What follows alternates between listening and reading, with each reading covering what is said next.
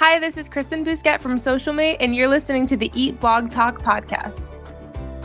Hey everyone, real quick, I want to take a moment just to tell you a little bit about Clariti, a powerful tool that allows you to organize, optimize, and update your blog content for maximum growth. Using Clariti, you can create projects to help you optimize and refresh old content on your site. Say you want to go into your old posts and add some internal links to keep readers on your site.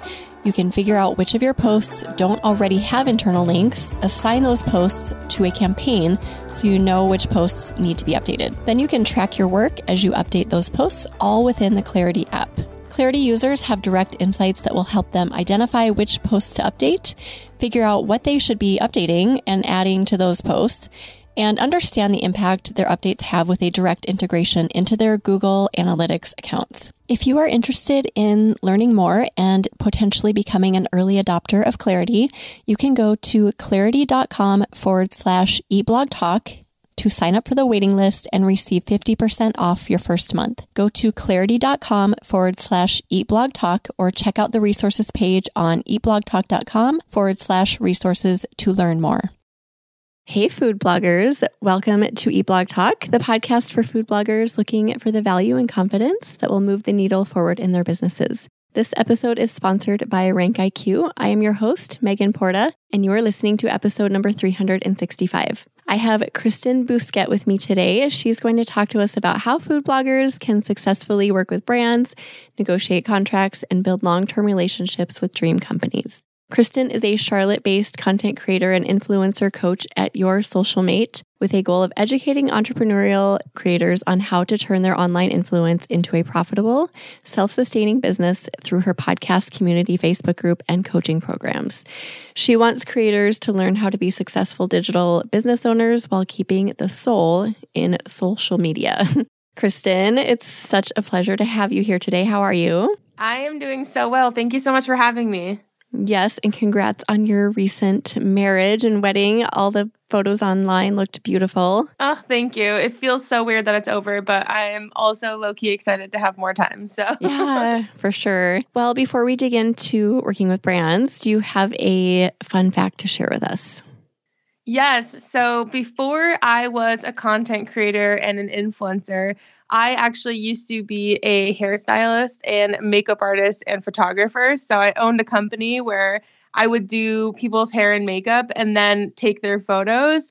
I actually sold that business in 2019, and that's when I became a full time creator. So it's been a, a, weird journey, but oh my gosh. Okay, so you have like the creative gene through and through. I mean, that is still creativity, that yeah. line of work. Yeah. Yeah, everything I've like ever done has been creative. I feel weird if my job is is not.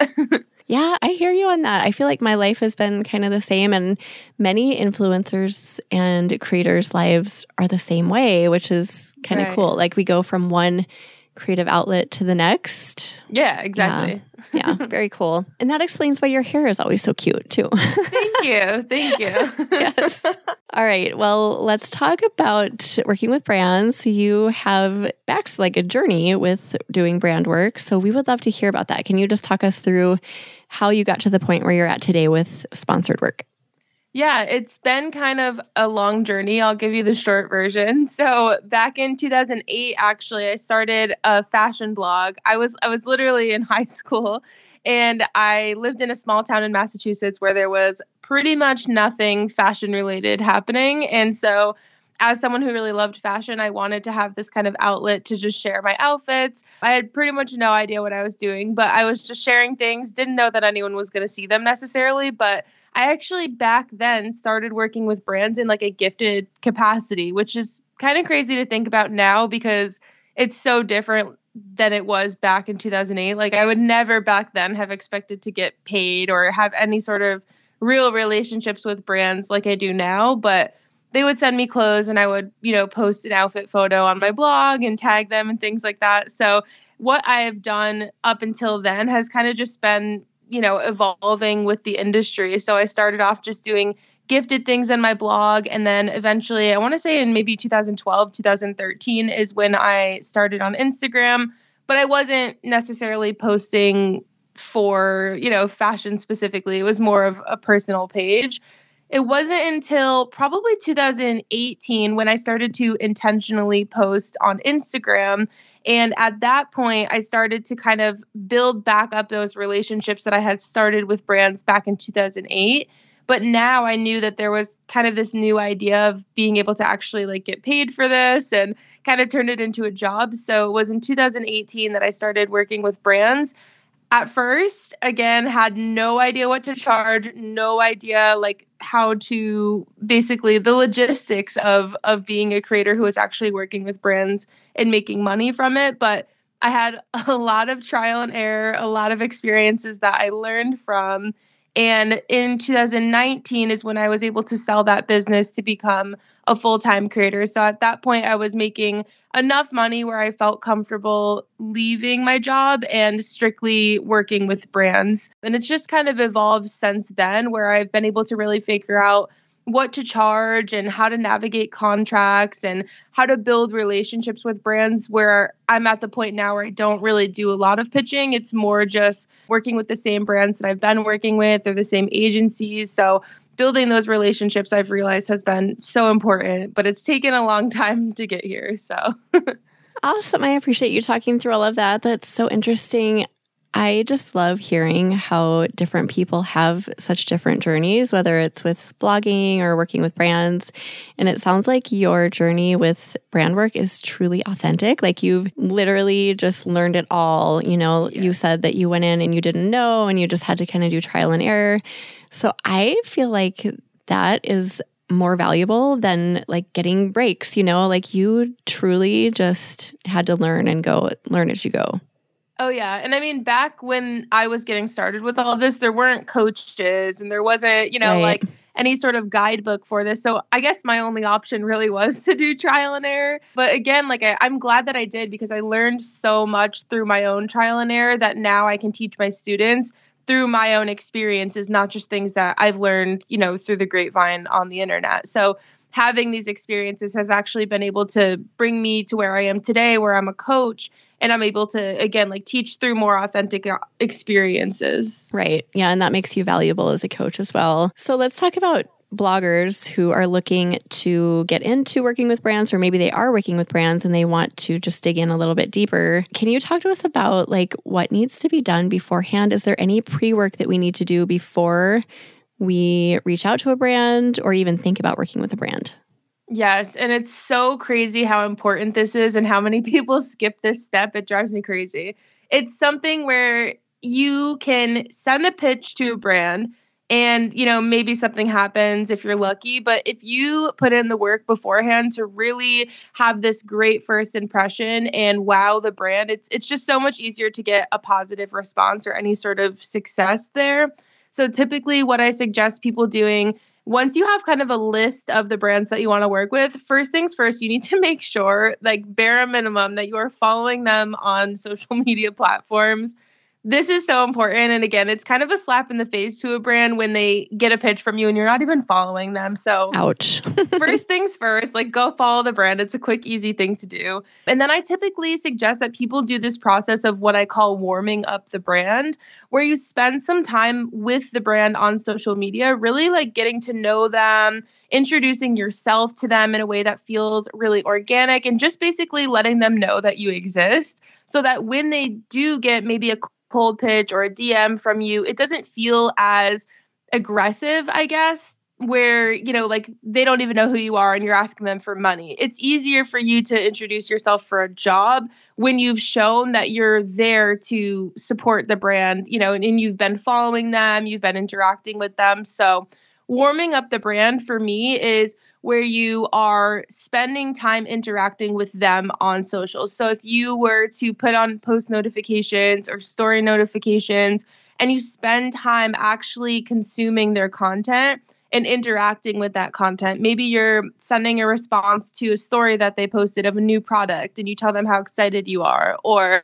they post a feed post about how they are now cruelty free or something, you know, okay, awesome. You're so excited about that. And you comment. So you spend this time just showing the brand, first of all, that you exist, but also that you're interested and you're actually there to learn more about them. And it's nice to do this step too because then when you actually go to pitch, you have the knowledge of what they've been sharing so you can kind of speak to what the brand is working on and how you can actually help with that. So for example, if it was a brand that said, "Oh, we're going cruelty free. We're so excited."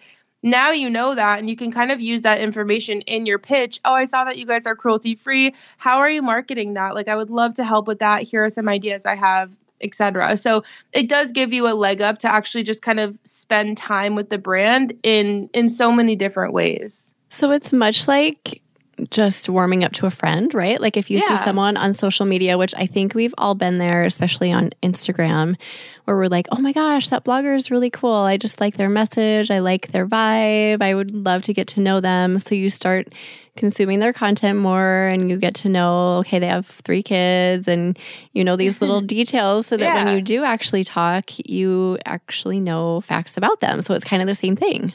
Right, exactly.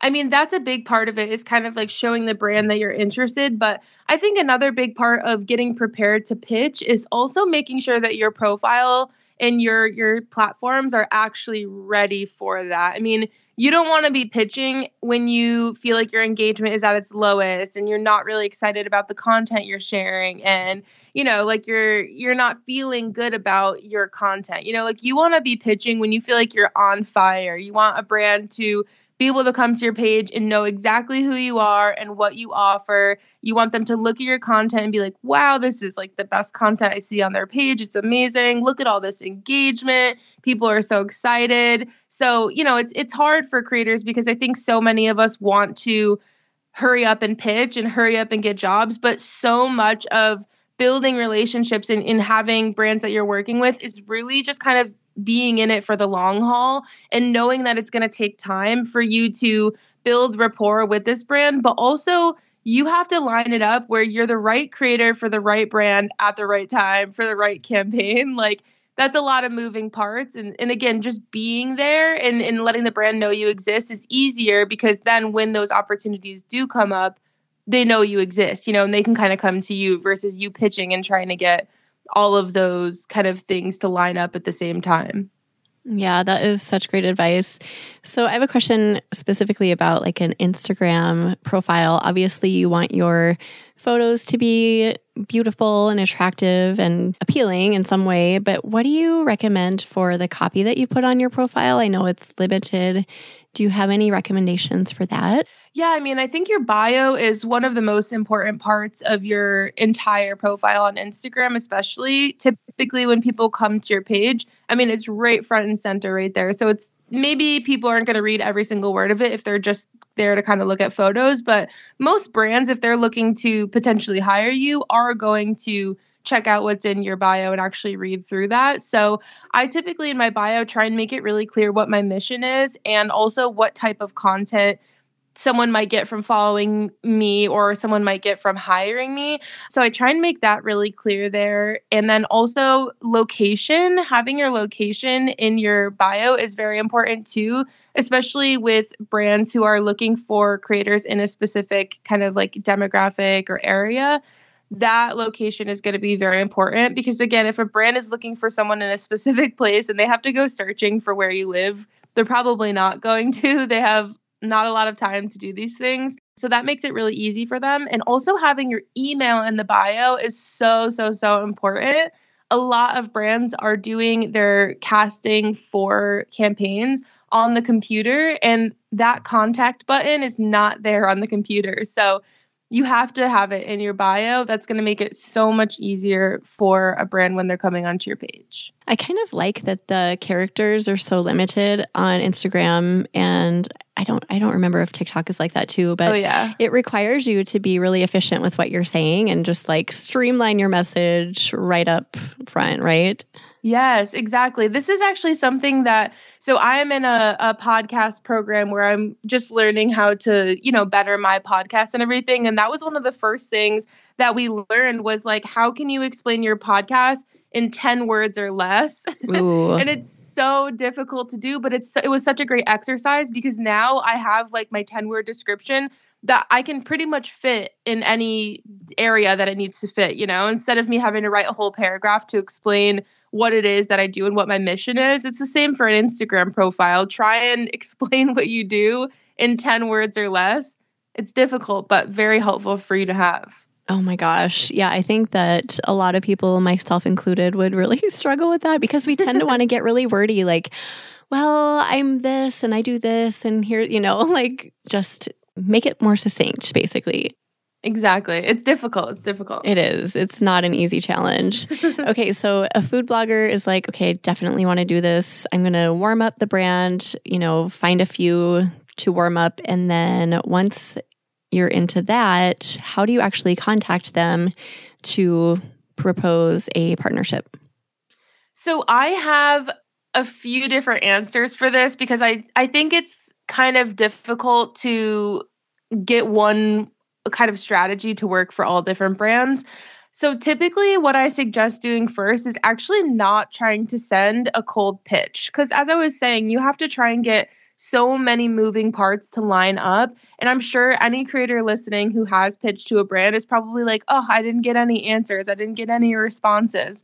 The response rate for a cold pitch is so low typically because these brands are getting so many pitches that look exactly the same mm. and they don't have time to answer every single one of them. So, I actually do what I call the anti pitch method. We have actually a whole free masterclass on social media on the website where we talk all about how this works. But basically, the anti pitch method is where you create relationships with the people who are behind these brands. So maybe it is, I'm trying to think, like, okay, real good foods, right? They make like the pizzas and all of those yeah. things. So if you ever wanted to work with a brand like that, so I would be going on LinkedIn and I would type in real good foods, and you, typically the business profile will come up. And so from there, what I would do is basically look at the people who are listed on LinkedIn that work there. And you can search through all of these different job titles looking for someone who is maybe influencer marketing coordinator or someone in marketing or social media or influencer relations. And these are the people that you want to start to build relationships with, right? Because they're the people who are going to either hire you or not hire you. So typically, what I'll do is try and connect with them, kind of introduce myself. You know, if you're a food creator, food blogger, and you're a big fan of the brand, you're excited to kind of stay up to date with what they're working on. But typically, I try not to sell myself in this initial interaction because I just want the brand, again, to know that I exist and know that I'm there to just kind of like keep up with them because I'm a loyal customer, or I'm a loyal follower.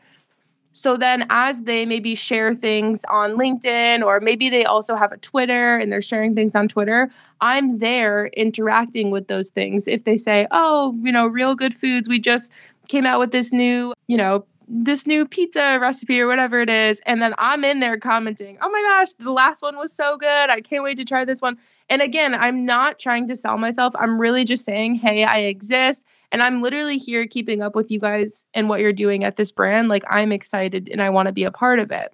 So typically, I spend like a few weeks just kind of warming up these brands until I feel like I've had enough interactions with them where I can actually start a conversation with them. So I might slide into the DMs on LinkedIn and say, hey, you know, it's so cool that you guys just came out with this new pizza recipe. I absolutely love the last one. How are you guys marketing this? Like, I would love to talk a little bit more about or learn a little bit more about what you're doing, you know, with this marketing campaign. Let's get on a call. And so, my goal is to kind of again just hear more about what they're working on hopefully on a call i feel like you can get so much more personable on a call and then at that point i can kind of introduce my own services by saying, Oh, that's awesome that you guys want to make more reels. Do you have anyone helping you with that? Are you looking for any UGC or even a blog post to help get the word out? And I can kind of start to sell myself then. But it feels a lot more authentic because I've already been keeping up with the brand and interacting with them. So that's the anti-pitch method in a nutshell. I love that. Okay, I love this method. It's like establishing a relationship up front. It's very authentic, and that's kind of your message to like being authentic and just naturally letting it evolve. Now, you mentioned LinkedIn. How important is it for content creators to be on that platform?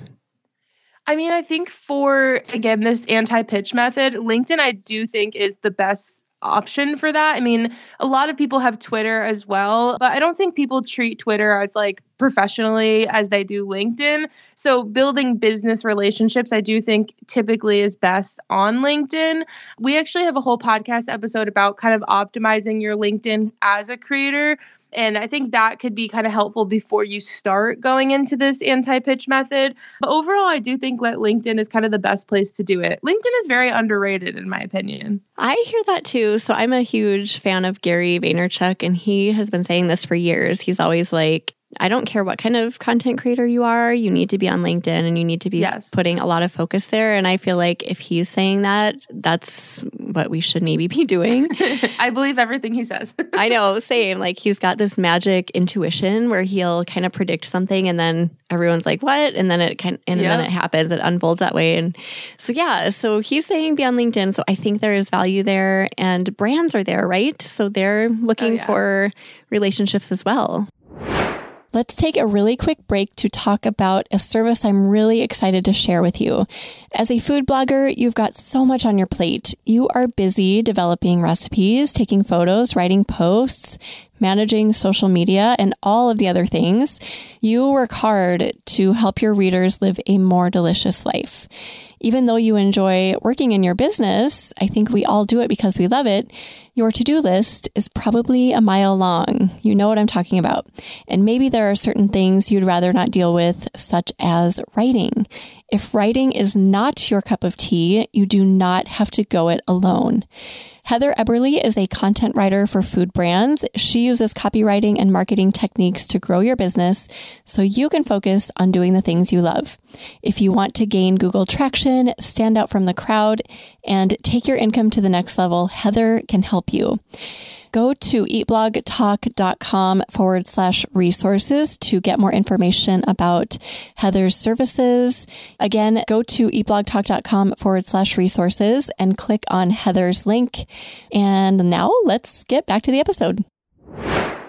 This has been, I would say, in 2022, probably 70% of the collaborations that I've had are brands that I've already established connections with or brands that I have built these relationships with through platforms like LinkedIn. I mean, if you can't find people on LinkedIn, that's why I say like there are multiple options for creating relationships with brands because not every brand is going to have people on LinkedIn that you want to connect with. So, like in those situations, maybe you are kind of sending a cold pitch, or maybe what I've also seen, probably the other 30% of my partnerships this year, has been me organically mentioning brands in posts or in stories or on a TikTok video and them seeing it and then we start a conversation maybe again jump on a call talk a little bit more about what i offer and how i can help so honestly like I'll be totally straightforward with this. I really do think that the cold pitch at this point in influencer marketing is more oh, kind of a waste of time than anything else. It's just so hard to get all of those things to line up.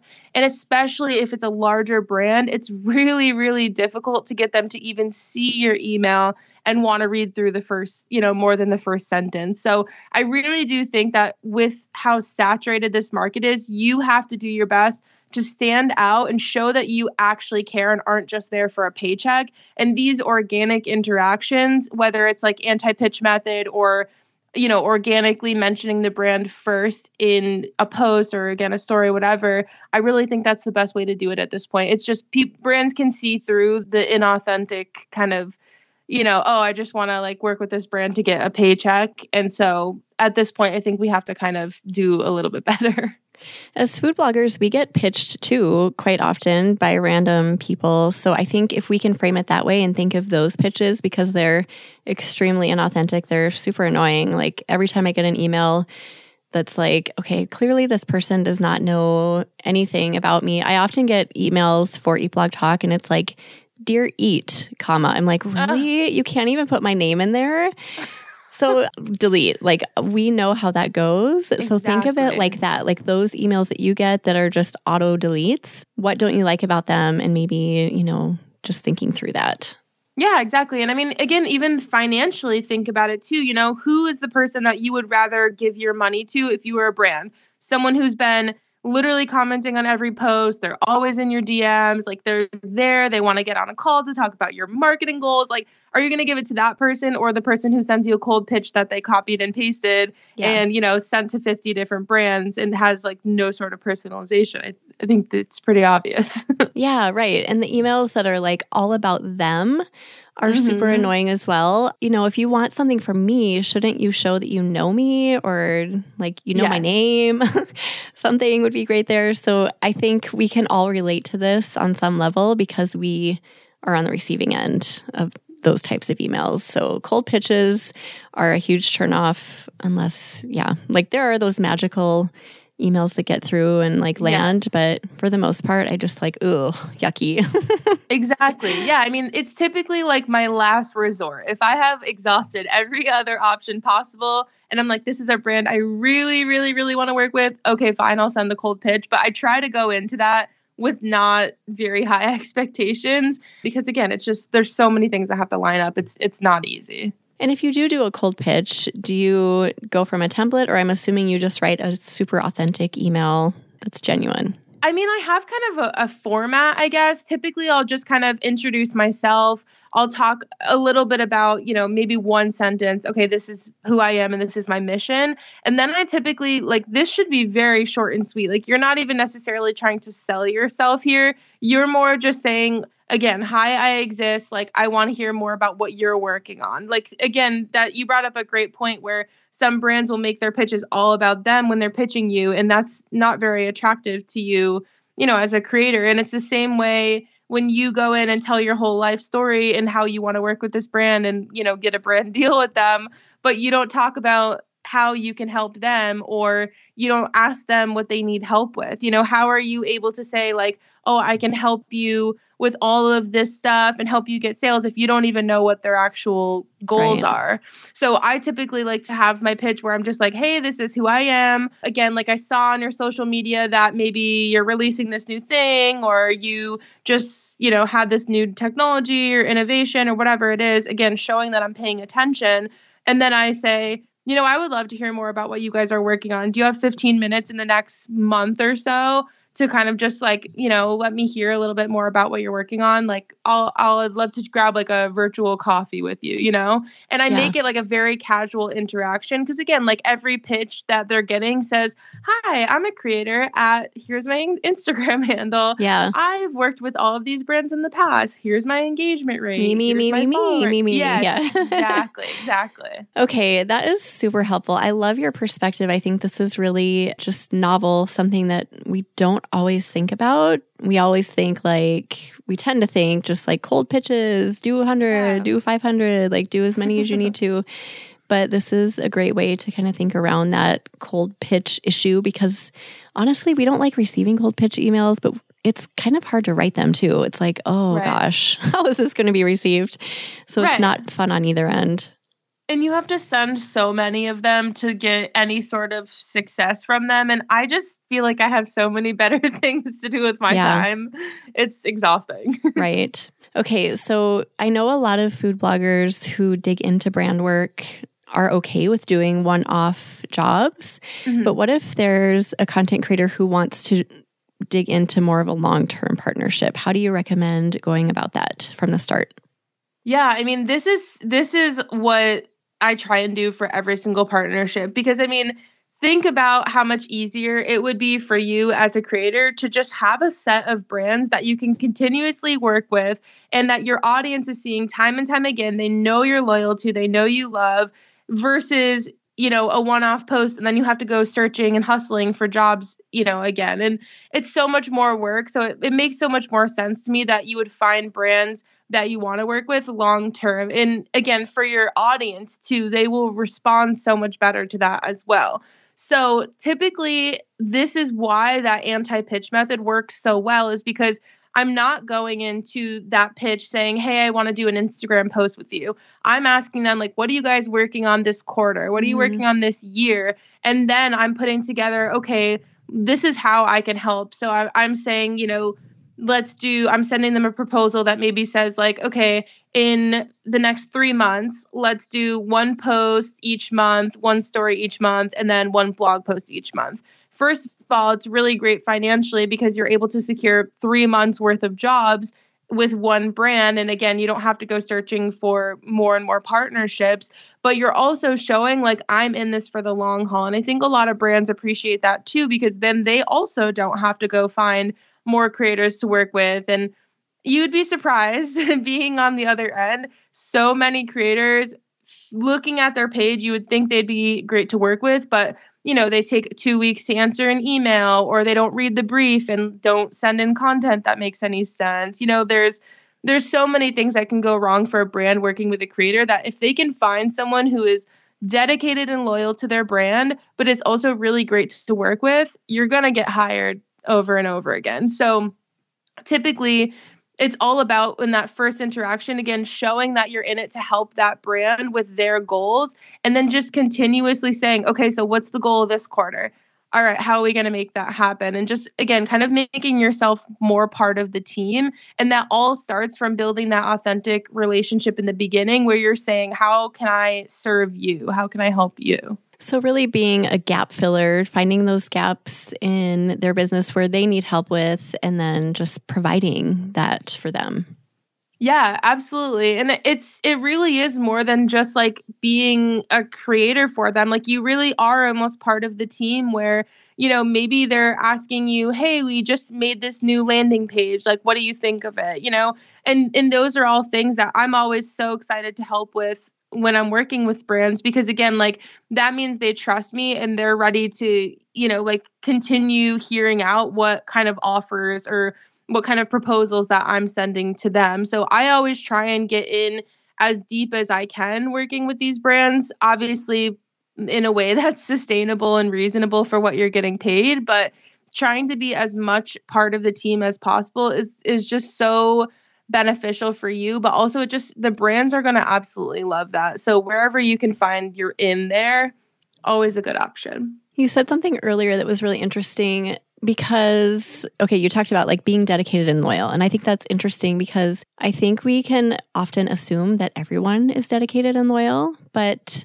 that's not the case. There are there are content creators who are flaky and like you mentioned, you know, taking 2 weeks to get back via email, which is a long time. So just yeah, being the content creator that shows up, that responds quickly, loyal, you're always there, let, letting them know that you're always there for them, I think will give you a huge leg up. Oh, truly. I mean, you can have kind of mediocre content and be an incredible brand partner, and you're probably going to get hired again over someone who has really, really incredible content but is horrible to work mm. with. So, being a great brand partner really goes such a long way. I can tell you from being on the other end very briefly before I was a full time creator, I was kind of helping out some brands with influencer campaigns where I was the one reaching out to influencers. And as someone who's like a type A person, I'm very, you know, on it when it comes to answering emails. I assumed everyone else was like this. I was absolutely floored when like I would have to chase people down for months for their invoice or we would send them the product and they just would never send content. Like so many just crazy situations. So being a great brand partner is actually like not that hard in comparison yeah. to what's out there, but it's really just about like if you can make that person who you're working with look good to their boss, they're going to rehire you over and over again. Mm, yeah, it's really very simple. Like, show up consistently, just like you would a friendship. Like, what are the things that you would do for a good friend? Think of that and do the same. It's really very simple, but somehow it gets really complicated in our minds when we think about working with brands. What are some other things we can do to get brands to keep coming back to us? Do you recommend like showing statistics, you know, for campaigns or anything like that? Yeah, I mean, most collaborations will typically require that you do send statistics. I will say a lot of the times what I do is like I'll try and present these in a really nice way that again is going to kind of like wow the brand that I'm going above and beyond. So I have this kind of like wrap up template where basically I put in screenshots for each post, for each story, for each, you know, blog post, whatever it is, of all my stats. And it's wrapped up in this beautiful PDF. And I just send them this PDF where again it's it kind of like presents it a little bit nicer than just sending screenshots as attachments and they have to kind of figure out okay which screenshot goes with which post and it can be really confusing. So again, like being organized and labeling things and making it easily digestible is a great way to be a great brand partner as well. The stats, I think, can kind of hurt you or help you, I guess. Obviously, like if you have a post that didn't perform the way you expected it to, it stinks to send those stats in because you don't want the brand to kind of not want to work with you anymore after that. But typically in those situations, I just try to recognize it and and offer to kind of like see what else I can do to almost make up for it. Like, oh, I already, you know, I know that this was a little bit lower than what we expected. So I actually already have a story planned for later this week that I'm going to share with a new recipe or whatever it is. But again, you want to be a great brand partner. They're investing money in you. So how can you you know make yourself look like you are the most invested in getting them the results that they're looking for but again in a way that's still fair to you so stats i think are good and bad, but you'll typically always have to send them. Yeah. I am by no means an expert with working with brands. I avoided it for much of my food blogging career. However, I do work with sponsors here at Eat Blog Talk, and I will tell you one thing, one little secret I have that I think is good. You can tell me what you think, Kristen. But I like we land on our deliverables, like I will deliver you this at this time. And I just made a decision like halfway through the year to those sponsors that I'm really invested in I'm just going to do like a few little extra things for them that were not in the deliverables because yes. that just shows them that I love them. I want them to stick around. I believe in their service and product. So for me, that was like posting on TikTok. We had nothing in the agreement about TikTok, but I started doing that. And those, I mean, I don't get like huge TikTok numbers, but they did okay. And I got some like good responses from them. So just little things like that I think are really good too and are just a message to the brand that oh, she believes in me enough to go above and beyond and do a little extra. Oh yeah, I mean over delivering is a great way to again show that you're really invested in them and you're really there for their success. So I think that's a great option. Another thing that I like to do too is whenever I wrap up a partnership, I will try and send some kind of like even just a handwritten thank you note. I also have a friend who makes these really cute sugar cookies that are like, you know, like custom sugar cookies. So every year I have her make a ton of them for me and I send out boxes for the holidays to all of my brand partners just being like thanks for being a great brand partner this year. But it's one of those things where people don't do things like that yeah. typically. So they're going to get that box of cookies or that handwritten thank you note and they're going to be like oh my gosh this is amazing you know like I can't wait to work with her again. She gave us cookies. Oh my gosh that goes a long way. It's such a oh, little seriously. gesture but it can go so far because like you said nobody does that anymore I mean, it comes down to like remembering that the person on the other end is a literal human. Human, yes, exactly. They're not a robot. It's not just a brand. It is a person. So it's like, how would you want to be treated in these situations? You know, cookies. Everyone loves cookies. exactly, exactly. It's an instant win. I win. love that. I love that so much. I'm so I do that for like clients. I try to write handwritten notes and send occasional little gifts, but I never thought of doing that for sponsors. So yeah. that is, a, I wrote it down and circled it. I'm totally stealing that. Thank you.